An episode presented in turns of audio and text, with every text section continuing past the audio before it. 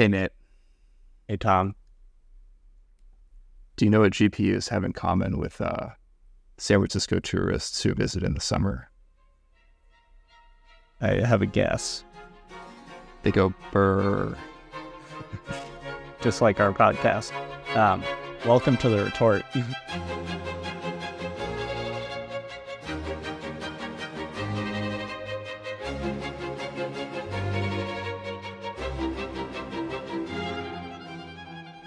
what, what are we doing here, Tom? Uh, we're talking about AI. We're talking about the culture of AI, the people who build it, the people who think about it, uh, the people who have hot takes on it, uh, the overlaps between those things, and our feelings not- about all those things. Yeah. Were there not already enough people doing this? No. I think our I think our lens is unique. And what is our lens? Well, uh, our lens is uh, expressed in our our symbol of the retort, I think, which is uh, a symbol of two things uh, for me. It's a symbol of distillation. So there's a lot of stuff being said about AI right now, uh, much of which is not good, uh, both in its substance and the people saying it. And the purpose of a retort is to boil off uh, things that are impure for the sake of distilling things worth holding on to. Uh, so that's one thing a retort represents. The other thing it represents is uh, something else that's been lurking in AI for several years, which is the fact that uh, in many ways it, it's a form of alchemy. Uh, and so the retort is a, a flask that's used in a lab uh, to try to distill things that are pure from things that are impure in a way that was kind of historically at the boundary between alchemy and what we would now call chemistry. And so there's a need for this shift, I think, away from this world of alchemy and AI towards something much more scientific uh, and also much more responsible. Uh, and so that's what the retort is. That's what we're doing here. Taking a step back, how do you actually feel about AI? Uh, I feel about AI uh, that it's very weird, uh, and that it's also expressing and itself distilling a lot of what's weird about the world right now, uh, politically, economically, culturally, uh, and I think a lot of people are feeling that now, and it's not really clear what to do about that and how to think about what to do about that. Um, and unfortunately, the people who are in a position to be talking about those things um, are not always uh, well grounded in their assumptions, let's say. And I don't know that I'm well grounded in my assumptions either, but I think that I have a perspective on this that needs to be explored and that I need to think through more clearly. And for me, that's what the retort is going to be about. Not just sorting out what I think is wrong and what others are saying, but in also filtering through my own biases and prejudices and assumptions on the topic of specifically this kind of AI society problem that we're all grappling with. Yeah, and as someone who's been on the technical side, I've taught myself AI through this sort of alchemy approach. It's it's, a, like a great kind of internal tear between this optimism of what the technological revolution represents, and then also the concern with the kind of cultural mass gravitating around certain issues and how like there are current issues and there are future issues and the way that we communicate about that boundary is just hard to keep track of and moving really fast. And people don't invest the requisite time to kind of understand how everything is is or is not changing and just kind of makes most of the communication hurt when you have a kind of value and scientific approach. It just kind of hurts to try to absorb it. Uh, yeah, that resonates. I mean, yeah, communicating about the boundary uh, is the right way to is the right way to say it. Um, And, you know, maybe it's worth me saying a little bit about who I am and where I'm coming from on this, since um, I, I have a PhD from UC Berkeley. Uh, my PhD is in uh, machine ethics and epistemology. Uh, that's a degree that I made up in 2016 uh, when it became clear that AI was going to transform, you know, basically everything that I, I cared about studying. At the time, I cared about studying, you know, political thought, sociology, economics, culture. Uh, and I was living in the midst of this machine learning revolution. And I thought, oh, that's important. I should study that. Um, and being at Berkeley, you have this, you know, this perk. You can actually technically decide you're a PhD if you want to. So uh, I did that. I did that at just about the time that a series of new labs and initiatives and communities were taking off uh, on the kind of computer science side of the, the culture there. So I spent the next several years kind of kind of vibing with them, getting to know them, and different and different kinds of people there, uh, including you, Nate. Um, but my contribution, I think, to those conversations was and remains um, to provide this perspective of a humanist, social scientist, critical theorist, maybe, into the heart of what are often thought of as technical questions. Uh, and in some ways are, but are, are also not reducible to technical questions. And uh, there's a lot to say there. But that was that was my entry point into this world. Yeah, I feel like I started like 18 months later in late 2017 when showing up at Berkeley, and I also kind of got the initial wave crashing over as like this is the thing to do, and now it's to the point where we felt late at the time, and the people that we look to for advice make us feel like we are late to the field. But the vast majority of people we represent people who are learned and studied and practicing, and they think of us as early. And when there are growing voices and growing participation, kind of this need for more perspectives that I, I like it seems like the perspectives are not growing with the rate that the influence of this is, this system of AI is growing into society and technology. Uh, that's another way of describing what we want to kind of open up to. Yeah, and let me let me say something uh, again to return to the alchemy point. So this there's been a series of you know talks uh, at at conferences and also a lot of kind of vibing on Twitter and other social media platforms about this kind of alchemy dimension of of AI. You know, are we really just sort of talking about uh, you know how much how much data you can throw at something before it becomes sentient, or how many angels fit on the head of a neural net, or something like that? Um, and to be clear, um, I don't think there's anything wrong with alchemy per se. Um, it's just that it's not science. And if you if you look historically at, at what alchemy was, it was basically a group of very very smart people spread out, you know, across across Europe and and much of the rest of the world, who were trying to do, for lack of a better word, you know, magic um, with elements. And these were quite brilliant people, uh, and and their theories were often quite interesting. But the problem is that they were not rigorous in the way we would now talk about you know science having a kind of method to it that's distinctive that enables you to know uh, what you're concluding from the evidence that you're inviting from some experiment. But it also wasn't politics in the sense that it wasn't reflective of legitimate disagreements between people, factions, communities, parties. Alchemy was sort of an amalgamation of both of these things. This spirit of objective inquiry on the one hand, and this spirit of just open contestation on the other.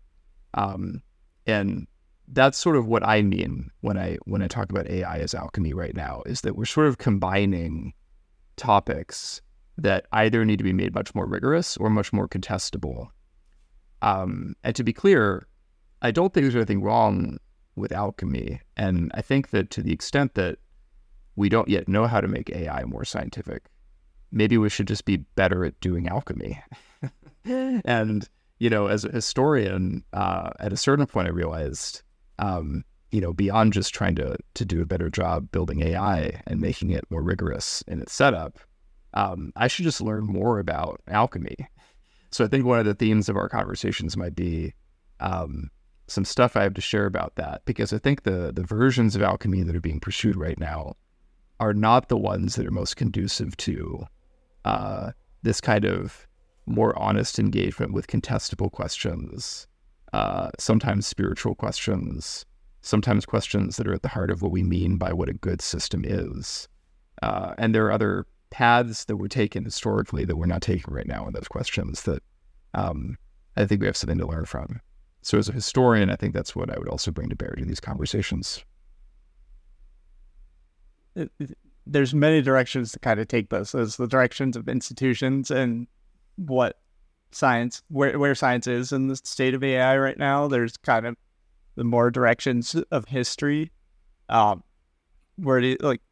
Where do you think we should start? I think we should cover kind of both some scientific history and both institutions. Maybe we continue the history phrase phase as Oppenheimer was really popular weeks ago. I got to see it a couple days before this recording. I was late to the party, having read a lot of the book going into it. It's like how people like to make the comparisons between nuclear and AI and artificial general intelligence, AGI, a word that'll surely trigger one of us at certain times. And we should probably address what is similar and what is not. And then we can kind of get to the more profound metaphors, because I think there are simple things that, like, you can track uranium a lot more easily than you can um, code. It's like uranium has a radioactive signature that is much easier to regulate in some ways than code. There's kind of the basic first level arguments, but they kind of lead into a much more kind of deeper discussion of science. And I'm sure philosophers of science have continued to debate this for a long time. What is your central point as, as you access this metaphor? Right. I mean, I think just briefly to sort of review, you know, there have been a lot of facile comparisons between um, you know the world of J. Robert Oppenheimer and the world of AI right now. Um, and I guess you you referred to several of them. What you just said, um, maybe the most provocative of those is this idea that uh, AI, in the vein of like an artificial general intelligence or an AGI, is impending, possibly inevitable, uh, or just possible, and that its emergence would constitute, to put it mildly, a new world order uh, in every sense of the term. Uh, and so a lot of people, uh, you know, both believers in that, and I think also non believers in that, have kind of looked back to this context of, you know, the 1940s, World War II, emergence of like the harnessing of nuclear power, nuclear fission, and its weaponization, as maybe that provides some lessons for the present moment. And I guess this is sort of where um, you know, I step in kind of as a as a historian, institutionalist, uh, to sort of, you know, so I've seen the movie. Um, I've actually seen it twice. Uh, I read the book that it is based on, American Prometheus, uh, the biography uh, that came out, I think, in 2005, some time ago.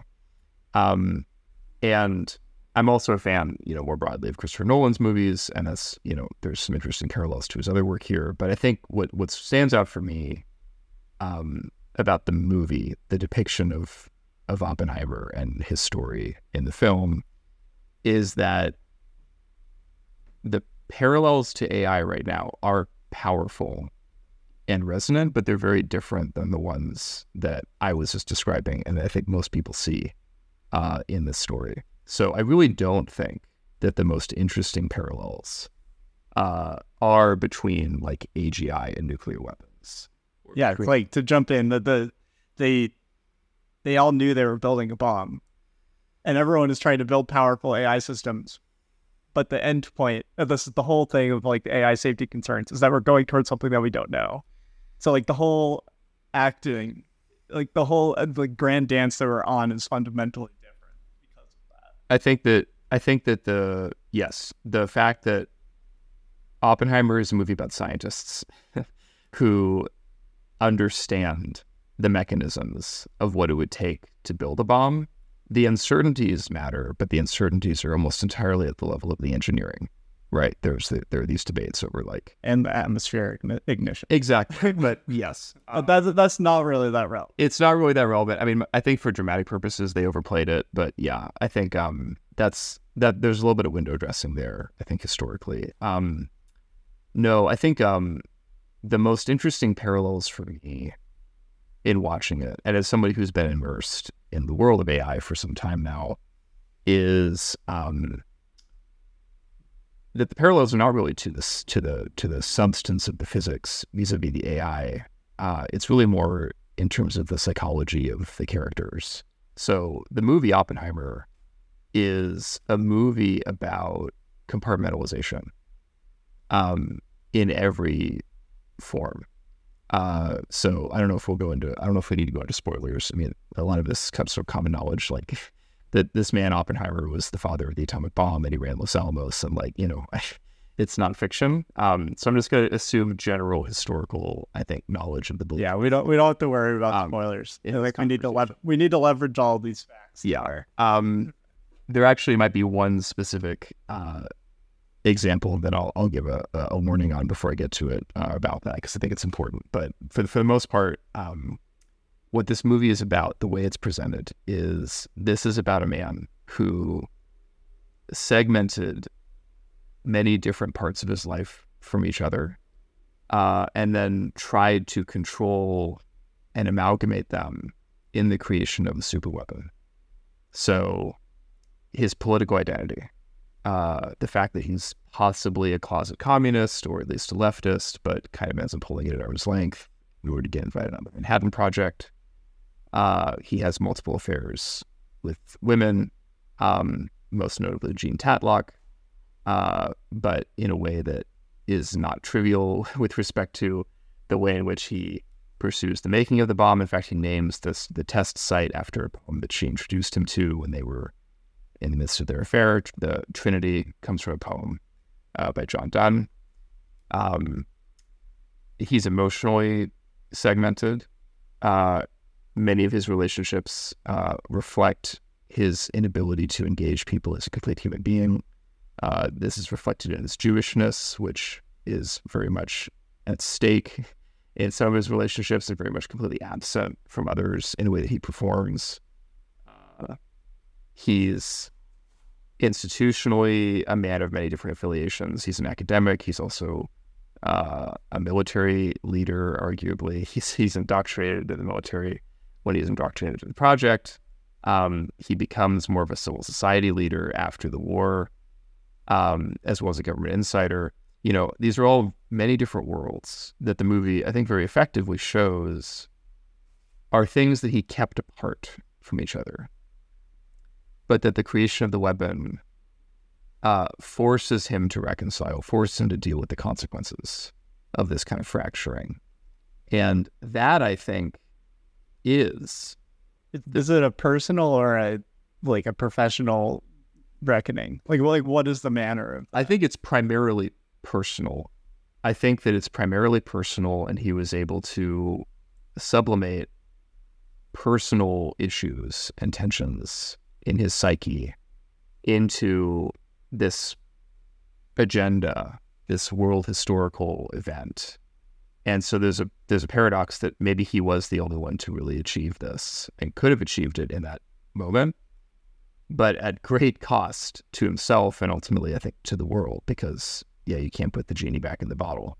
But I just want to make clear that I think the more interesting parallels between that moment and now are that that same spirit of compartmentalizing, dissociating, uh, separating off politics from economics, and separating off who designs these technologies from who is impacted by them, uh, and what form those interfaces are allowed to take, or if they take any form. I think those are the more interesting parallels. So beyond the substance of like nukes vis-a-vis AGI, what we're dealing with is uh, a kind of gestalt, a kind of tension in in us, in the self, about what is the good society. And that's if we had a good answer to that, I think actually AI would be pretty easy to build. Uh, but we don't. And, and like, how do you see the interface between the like public nature of the Manhattan Engineering District, the Manhattan Project, versus like these private companies building AI. Well, Is that kind of at the axis there? Hmm. So I, I think that comes down to the meaning of the word public. I mean, of course, historically, Los Alamos at the time was completely shut off from the outside world. So although it was technically run by the U.S. military, um, really in no meaningful sense of the term was it public. Although I think the movie does a good job of showing how that was a joke because the scientists are all talking uh, to each other. You know, there's this whole scene where they show how the, the military wants to separate the people working on the It explosives, comes up a lot. the people working on that. Right, that, that it, it shows that, and that's that's accurate, is my understanding. I, I, I'm mostly just trying to drive them like how does how is AI being compartmentalized? Like is it the same? well, I think it's failures that'll be had? yeah. I think that the way AI is being compartmentalized is we're often we often spend much of our time talking about models when we don't spend very much time talking about systems. And models are not real, but systems are, right? So a lot of these like just very basic confusions. The fact that ChatGPT is not a model, it's an interface, right? GPT-3, GPT-4 are not systems. They're just models. The reason this giant generative AI boom is going on is because I think for reasons very few were able to predict, the matching of those models with relatively powerful but abstract capabilities, harnessing that into a user interface uh, in this very seductive, potent way, captures the imagination of the public, and business models just grow overnight for investing in this stuff. It's a runaway feedback loop. And that's that's that's very similar to a bomb because basically that's what a nuclear bomb is. It's a it's a runaway feedback loop. It's a chain reaction. But I think the the seed of it lies not in the fact that physics is anything like AI because we have very little idea what the mechanisms are behind how or why AI works at scale, whereas we do with physics. I think the reason there's that parallel is that runaway feedback reflects our own very confused, ambivalent, and as I've said, compartmentalized relationship with the technology, where we think that it's okay to just disrupt our lives every few months with new deployments, despite having very little understanding of what the consequences will be. And that's what the movie's about. Do you think there are companies engaging in this? Like I, I almost think that from a product point of view, we're not really getting this rap like maybe on the product side there's this rapid feedback, but on the model side and like in terms of the research these companies are doing, I think a large proportion of it is just kind of trying to move forward, kind of ir- irrespective of the system still. Like I, I, I not that well plugged in into OpenAI right now, but I would guess on the ground there it's still more about building the next model. Like like GPT four is done, and it's about building the best next absolutely. Which, which, which then they're not necessarily coupled. They're coupled intellectually, by which I would guess GPT five. It's like you have iPhone 11, you have iPhone 11s. Like it, GPT five is probably going to be built on the same ar- architecture and infrastructure because they're inherently going to have a lot to exploit there. But that's not a rapidly like that's not a self uh, fulfilling feedback loop. It it could be. They could have some weird RL like some reinforcement learning training that is doing that, but I think that's much slower and much smaller than the like fundamental data and infrastructure that they're building. Well, I, I think that's right. I mean, to clarify what I was saying about feedback, I think a lot of the runaway feedback loop effects that are pernicious or not well understood or misaligned happen at the level of the market rather than an individual company, right? We talk about there's an enormous amount of hand wringing over how do we evaluate, how does my company evaluate my model, right? To see if it, you know, is safe or unsafe according to metrics and according to benchmarks and according to whatever, whatever but we don't really talk very much about how well the ecosystem in which these models are being built is moving so quickly and incentivized to, uh, you know, anticipate market demand at such a scale that even regulators have very little or no understanding of. That there's really no one monitoring. I mean, yeah, we talk about alignment as it's as if it's some kind of abstract, theoretical, technical description of these things that are built in house. When alignment, the substance of it, is really about the relationship between what's being built and what will be impacted. And in many ways, the market is, I think, the more important interface for that. That what I'm talking about there is the competitive dynamics between these companies uh, and also across these companies, and to some extent within these companies. But I think even between these companies is much more, much more pertinent here. Um, that's the conversation that I think everyone is sensing needs to be had, but there, there isn't yet a, really a place to have it, at least not rigorously. And that's what the movie is tapping into, because what the movie's showing ultimately is that that's the so it's a bit there's a bit of a cinematic spoiler, I guess, in the in the story of the movie. So I, you can you can take that into consideration before I say it. But in the structure of the movie, it's very good at this because it shows how initially Oppenheimer is possibly concerned, as you alluded to earlier, Nate, that we might explode the atmosphere by setting off one of these weapons. There might be an uncontrolled chain reaction that takes that form. Uh, when at the end of the movie, actually the payoff is no, the actual chain reaction that's going to destroy the world is this geopolitical dynamic between the US and the Soviet Union. That's the chain reaction that's been set off here. The physics part of it is not where the feedback loop becomes toxic. It's the societal part of it where it becomes toxic. The fact that there is no monopoly on who can build this technology. We can't really trust the people building it. And even if we could, they're so incentivized to beat the other side its own game that validation is always going to be given short shrift to what can be deployed. And that's very similar to our world. Uh, and that does come, I think, from the spirit of compartmentalizing. We compartmentalize the substance of the tech from the consequences of building the tech. I mean, I'm ultimately of the side that I don't really think you can put the AI genie back in the bottle, and even now, like I think the level of investment into generative AI broadly, like the motion has been started, it, and it, it's mm-hmm. it's almost like the fact that, in my mind, when given the fact that there was a war, when the theoretical physics showed that you could build a nuclear bomb, given that, it seemed almost inevitable that someone would build a bomb. If it was in a time of proud peace, which was kind of like those two are coupled. It's like peace and the nuclear bomb are coupled in a way, I think. But like given those contexts, it's like the level of investment is now self fulfilling. Like the timing has been created. Uh I think I agree with half of that. My attitude towards that is maybe a bit more agnostic in the sense that, again, and the movie I think does show this effectively.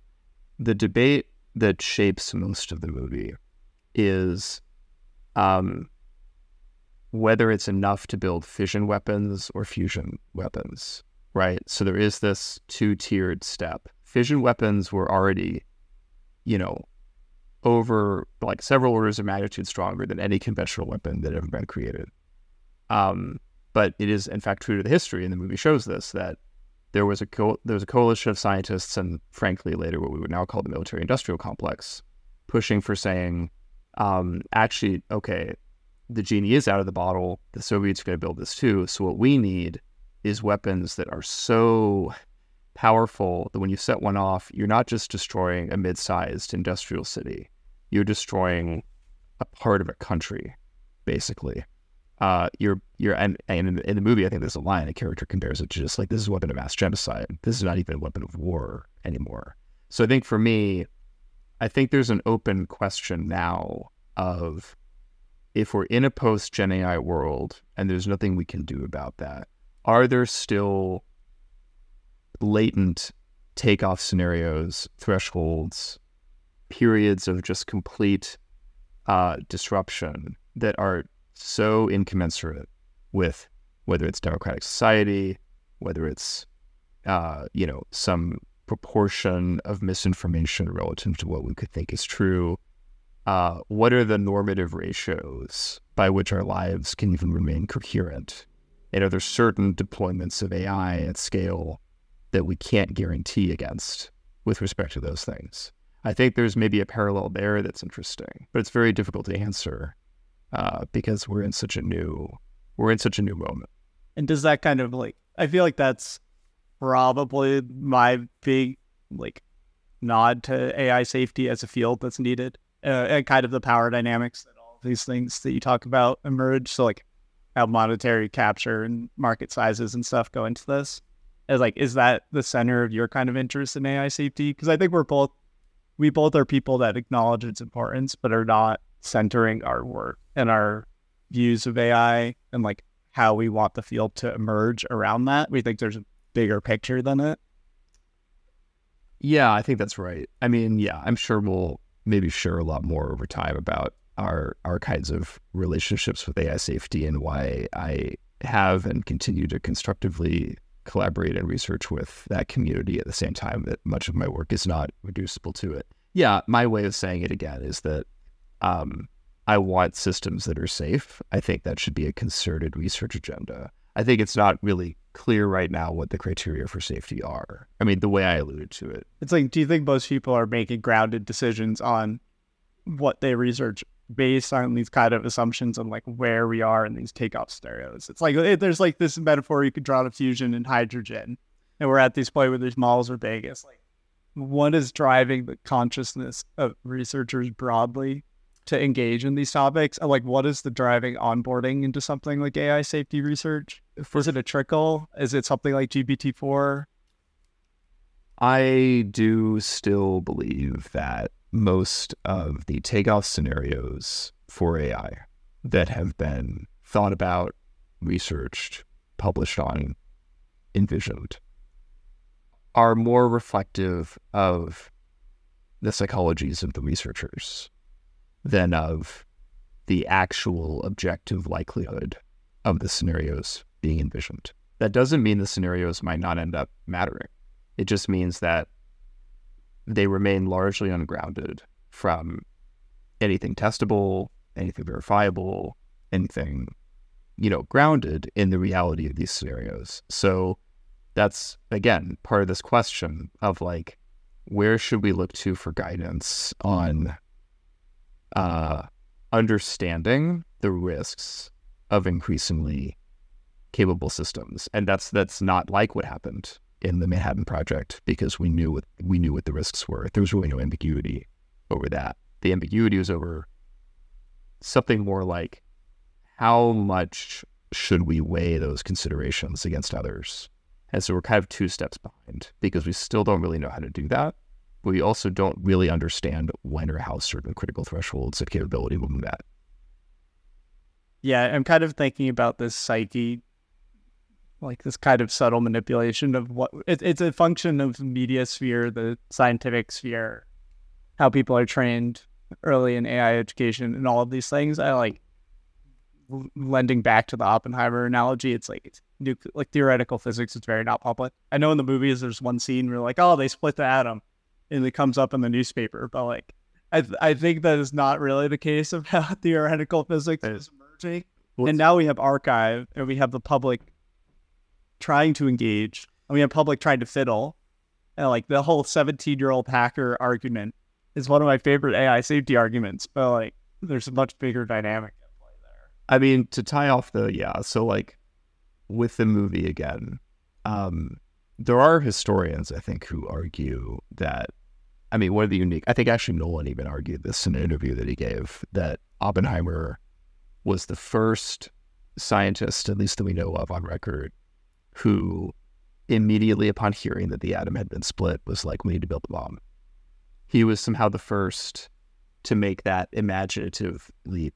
Now, whether you think that's a credit to his insight or to his own, you know, kind of pathology, I think that's anybody's guess. But I think that what the movie does very effectively is show how when you're living in the last days of an old order and a new one's being born, the people who birth the new order, um, they bring their own baggage to the fore. And so even if nukes were inevitable, the terms on which they enter into the collective sense of what is at stake are really deeply idiosyncratically reflective of the people who were the ones to be in a position to do so. And actually, I think the movie, and this isn't been a um, spoiler tag, I guess, uh, so I'll just flag it this way. But I, I, I noticed when watching the movie, so, you know, of course, the, we've not talked about it yet, but the last third of the movie, uh, where it's mostly a security hearing, is really critical to understanding the whole story because the whole movie is split between this, like, there's this fission part, which is like the color version of op. It's sort of suggested Oppenheimer's own subjective experience and recollection of his own life. And those are the parts you can see. Then there's this fusion part, which is black and white and largely said later in the context of Strauss's efforts to kind of undermine Oppenheimer. And I was watching it and I noticed that there's a, a moment where it shows very deliberately what the layout is of the security hearing room. Like it shows you they're constructing the table in this particular configuration. They're talking about who they're going to let into the room, where Oppenheimer will even be sitting. All of this is predetermined. And in the back of my mind, I sensed that there was something meaningful about that, even though I couldn't consciously tell you what it was. And a few days after watching it, I realized that the layout of the security hearing room is a thermonuclear bomb. So the way you build a thermonuclear weapon is that you need deuterium or tritium, which is the T, which is basically an isotope of hydrogen with extra neutrons in it. And you need that to supply the fuel that when you bombard fissile material with energy sets off a chain reaction. So in the scene where Oppenheimer is being grilled to justify why not fusion, why only fission, you see the room like start to shake, the energy starts to go off, there's lights, because he's the fissile material that's being split apart in terms of his own psyche, his own personality, his own justifications for his own life, in order to construct, fuse this interpretation of him as anathema to this new military industrial complex. What you're seeing in that scene is the fusion of that complex being born out.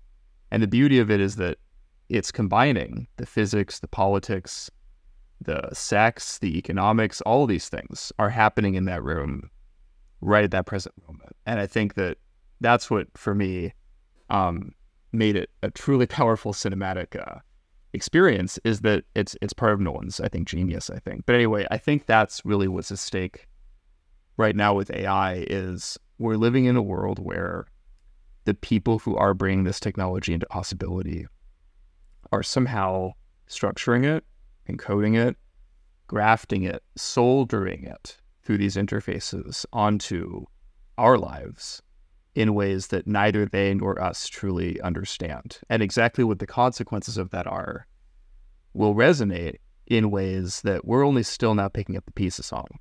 Uh, but I think in order to understand it, it behooves us to understand not just mechanistically how that technology could be made to work, but psychologically what's driving it, what's pushing it, what could push it differently. And I think embrace the subjectivity in that. Anyway, I spoke a lot.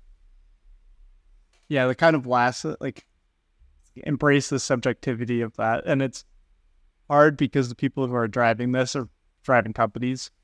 And I think when you are at the forefront of a company, like you're disincentivized to have ambiguity over the direction that you're going. And therefore it kind of eliminates a lot of the downwind people who would be reckoning with the ambiguity whether when the front is no longer acknowledging it. I think that's kind of there been reduced through a lot of the climate that we have in terms of research and things like that. I think the last thing to kind of discuss with respect to Oppenheimer is how that changed the political interface of science and kind of how the this sort of public takedown of Oppenheimer is used to remove credibility of scientists as public figures that that really held power in politics and then where that leads us today. Like in the revolution of technology, AI scientists are being brought into political structures earlier than they have with any other technological revolution. Yeah. So it's a it's an opportunity to kind of walk some of that back. It, I don't know if it's good, but I, I see that happening. I think it's I would lend it on the side of being better that governments are engaging with these people, but there's like new dynamics that we haven't really been working with kind of since that time frame in terms of like Oppenheimer being such a public figure and the leading scientist. And now we're kind of going back towards that in my mind. That's well said. Yeah, it's interesting. So Oppenheimer is a lot the man Oppenheimer was alive at a moment when science shifted in its culture like fundamentally from a world of you know, really you had like a small group of collaborators, maybe with whom you wrote papers and either did experiments or developed new theoretical understandings of phenomena. That's that's the old physics. The new physics brought with it um, this culture of big science, where you needed hundreds or thousands or tens of thousands of collaborators to even get a new result, let alone a conclusive. It's like like the analogies here are striking. So then we have like the Turing Award trio, who are the Einsteins of deep learning. Right. Like like we have LeCun, Hinton, and this is the third one. Um, Uh, uh, telling ben, is it not Bengio? yeah, Benji. Um, we have these three who would be the Einsteins, because Einstein discovered quantum mechanics, and then it was not his world to walk. Yeah, that's the. So we're like in Yeah. the we're in the transition period. I had to put this together until right now. I'm like those figures and like who thought like, like there's a lot of figures that are contending with the kind of Oppenheimer character, but I don't think Oppenheimer is successful without the Manhattan Project. So it's like we'll know in decades who who that character is, kind of when there is some kind of or or will we not? Like is it is it guaranteed that there will be that type of person that people look to? Well, or will it be distributed? That's interesting. I mean, so we also have yes. There's so there's Einstein. I was laughing because yeah, the movie has that line from I think it's Niels Bohr who says, you know, "Einstein opened the door, but we have to walk through." It's Yeah. understand the quantum. I don't know if that, that might actually be a literal quote. It wouldn't surprise me. But yes, there was this. It's not a coincidence that you know Heisenberg, Oppenheimer, that crew were all like 21, 22 years old when they were writing the papers that are now the foundation of quantum theory because it was a moment where if you were older than that, your brain literally was just like not like flexible enough because it was so counterintuitive in the old in the old frame. And so we are living in an interesting moment where there are these, you know, yeah, you called them Einsteins. I think the other term that gets used is godfathers of AI, of deep learning. Einstein's a little more mellow. I heard this. Yeah, and I mean, you know, obviously there's other personalities um, that that we've studied under, been in touch with. You know, I I was sort of based at Stuart Russell's lab for many years when I was at Berkeley.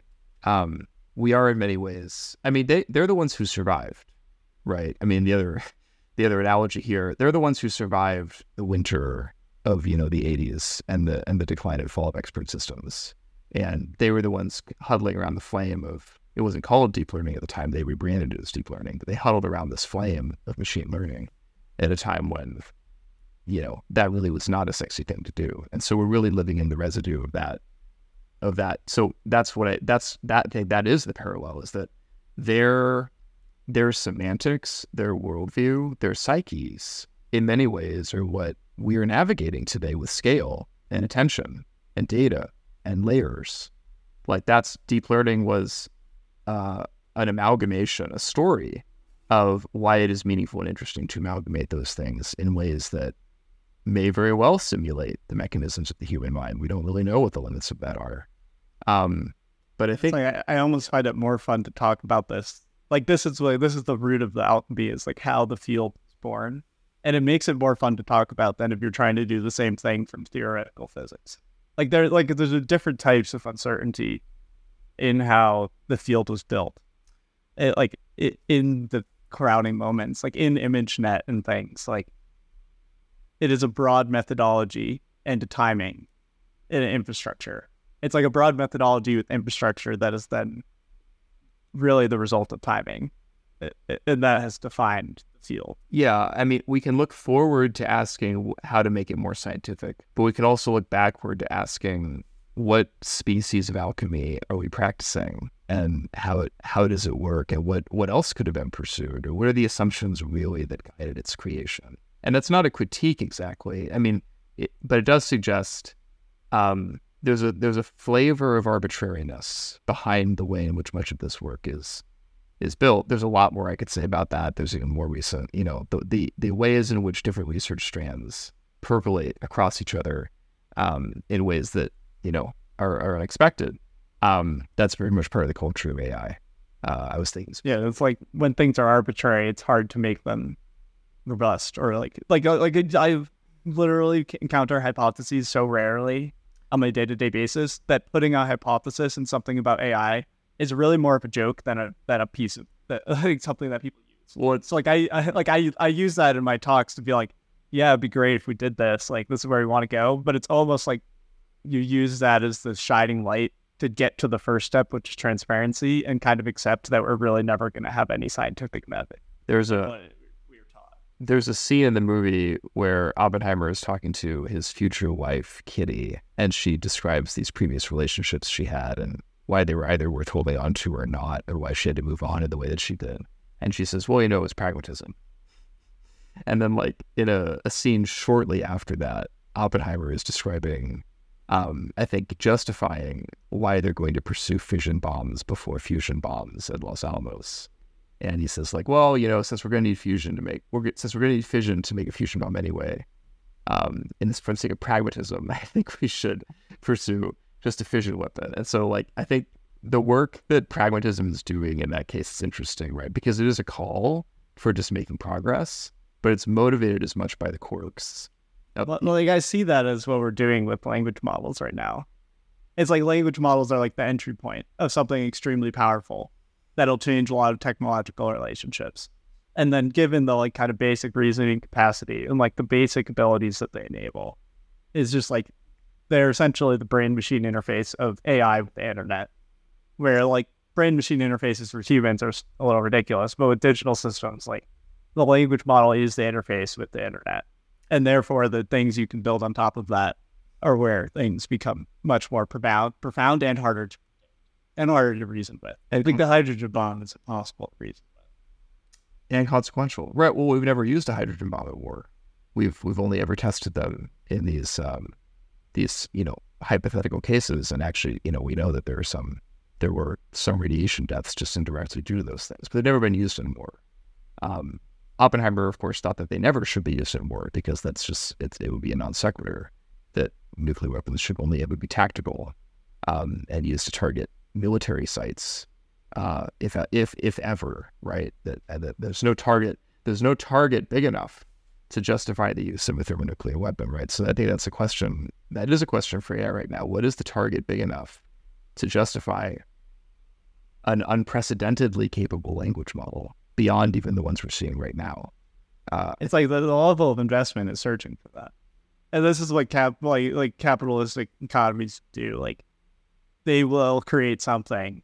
They may all fail and leave away artifacts for next generation of companies come. Or they succeed and then the kind of investment model is validated. There we're I mean, yeah, we're living through so I guess the term for this would be maybe a creative destruction type moment where capital investment is so intensively targeted right now on Gen AI language model type stuff.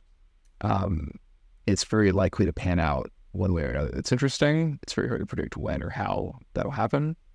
Um, but it's really that culture that we're grappling with right now, and whether or not or what kinds of limits uh, would need to be set on that culture uh, in order to proceed responsibly. And again, if AI were a science, I think it would be possible to have that conversation, but it's not. It's, it's a giant engineering experiment, basically, that would just throw money at and hmm. single. This is like my last link to Oppenheimer's, where it's like Oppenheimer's and the security hearings are like the takedown of the public scientist. And like now we have credibility in AI being built primarily around academic institutions. And that's where people's careers start in a lot of ways. It's good to see that there are other things. But at the same time, these institutions and the people practicing at them are like going through the existential crisis of what like how AI should be communicated in terms of like the the fact that there's so, like all the conferences are kind of failing in terms of the individual. Like the individual, all all individuals all have gripes. arXiv is very useful, and it's like I I as someone who has a background has like some sort of baseline, I don't need the institutions and like what all these things mean. Like this is the thing that i'm trying to figure out in career in life and what ai means. And like that was one of my big takeaways from seeing the movie. That's very interesting. I mean my way of putting that is that you know what oppenheimer was grappling with historically was the emergence of this kind of unaccountable military industrial complex, right? That was named by Eisenhower in his farewell address. But like that was new. That didn't that really did not previously exist at scale until the events of that film. The, the events of that film sort of tell the story of its emergence in some ways. Um, I think to name it, and it's uncomfortable to do so, but I think it needs to be named. I think what we're dealing with right now in AI is the preponderance of an academic industrial complex where the careers of prominent researchers start in elite institutions where they earn credibility and status and networking. And you and I also reflect that, but many people in the world reflect this. And then many of them often go off to industry where they are given enormous resources and capital investment and data and compute and all sorts of things to basically work out in practice these assumptions that they acquired uh, in these elite academic settings. But it's not really clear what the ground is on which either those assumptions or that investment stands. But it's this feedback between both of those things that I think is engendering so much confusion so much conflict. Yeah, and it's the feedback with respect to the third population that's everyone else. So like these these companies are now intentionally withholding information to the point where people are trying to track the Uh, like the, the intellectual flow of popular language model ideas, like speculative decoding, which is the idea that you can kind of more efficiently decode a large model by using a small model to like kind of guide it. It's a form of rejection sampling for large language models. I was literally at a party at ICML where someone was asking me like who at Hugging Face figured out how to implement this into their like text generation inference library because they're trying to figure out the time frame by which information passes from these big companies to everyone else. And and mm-hmm. therefore then you have everyone else that has a partial view of information. And there are kind of the influencers who are peddling this partial view of information as its own narrative. And they're like, what is the balance between what is actually happening in the labs, their ability to obscure progress, and then the powerful narrative that is the long tail of people trying to make stronger AIs a reality. And I like I always downcast the ability to obscure information. But I think that there might like if there are negative actors in the space of what information they release, they probably have a lot more power to guide this kind of external narrative than they think.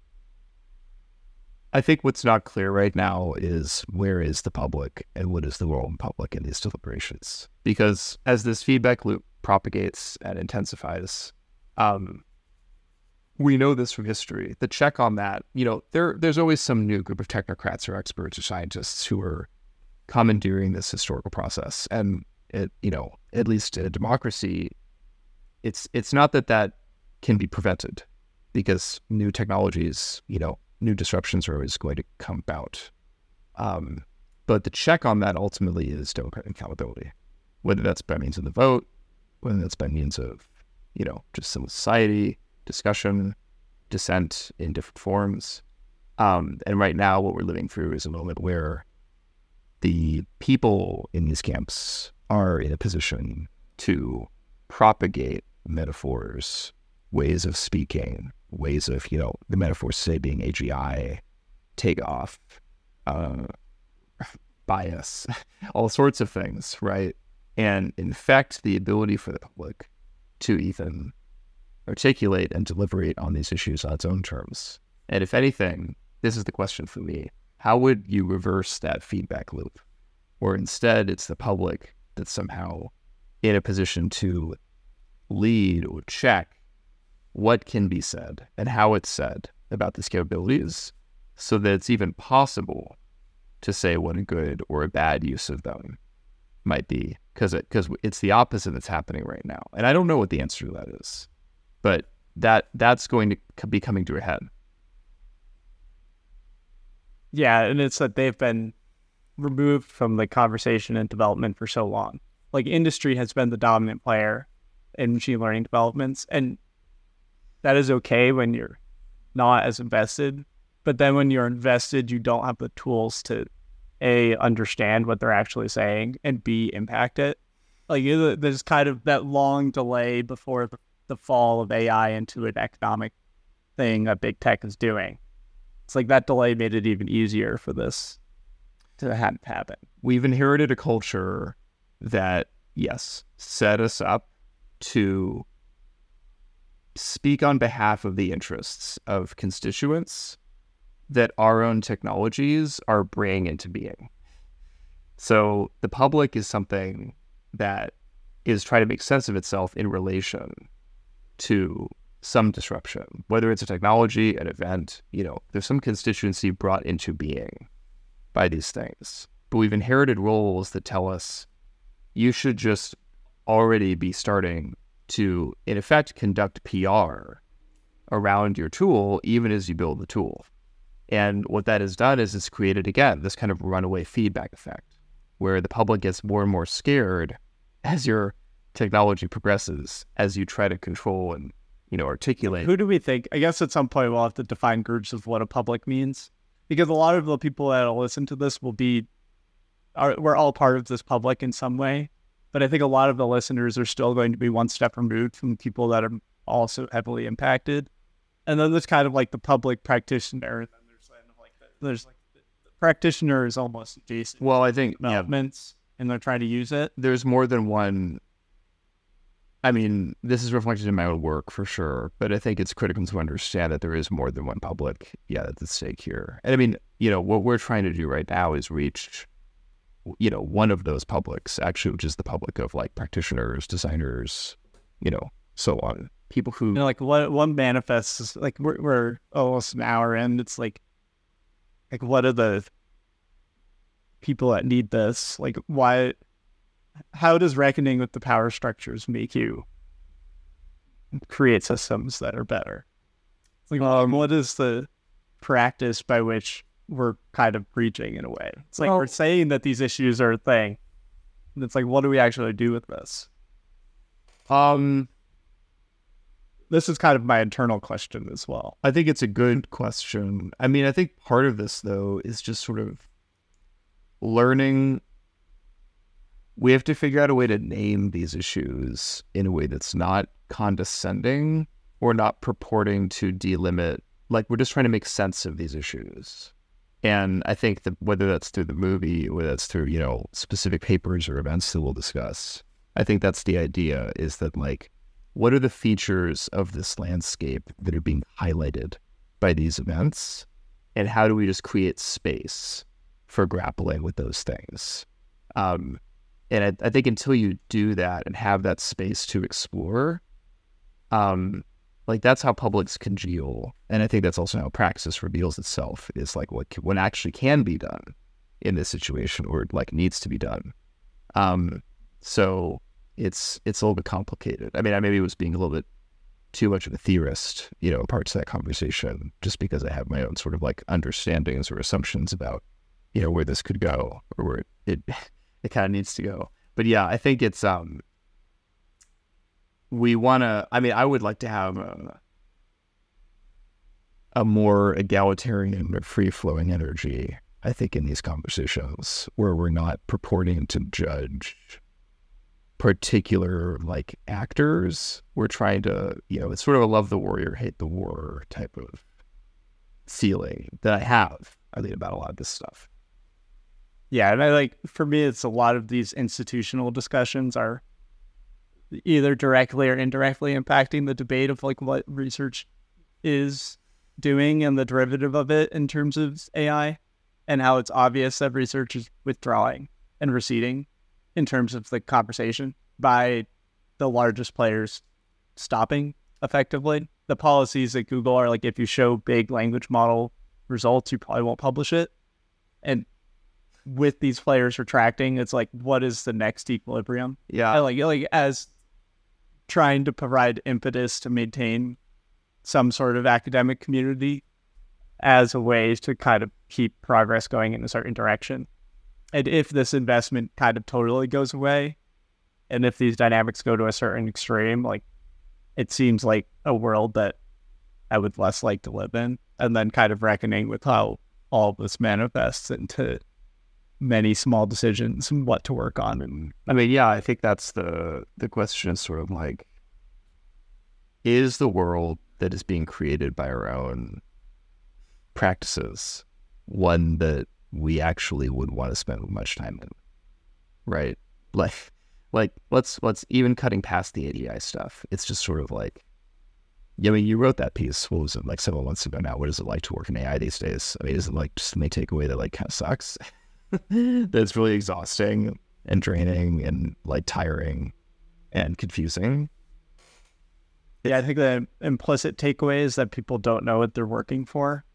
And they're working for a not necessarily God. They're working for something, some high, like some power they view that is impacting what they choose to work on. That is not necessarily aligned in values that they were brought up on. And then there's a dissonance there that there's some like long term value that you think what you're doing will be a proxy for it in the long term.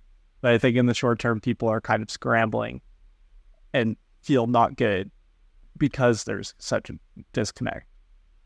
Yeah. I mean, do you mean that more on the level of like my personal autonomy is what's at stake or my commitments to something more like democracy or equality are what may be on the chopping block as a downstream effect of what I'm doing or asked to do?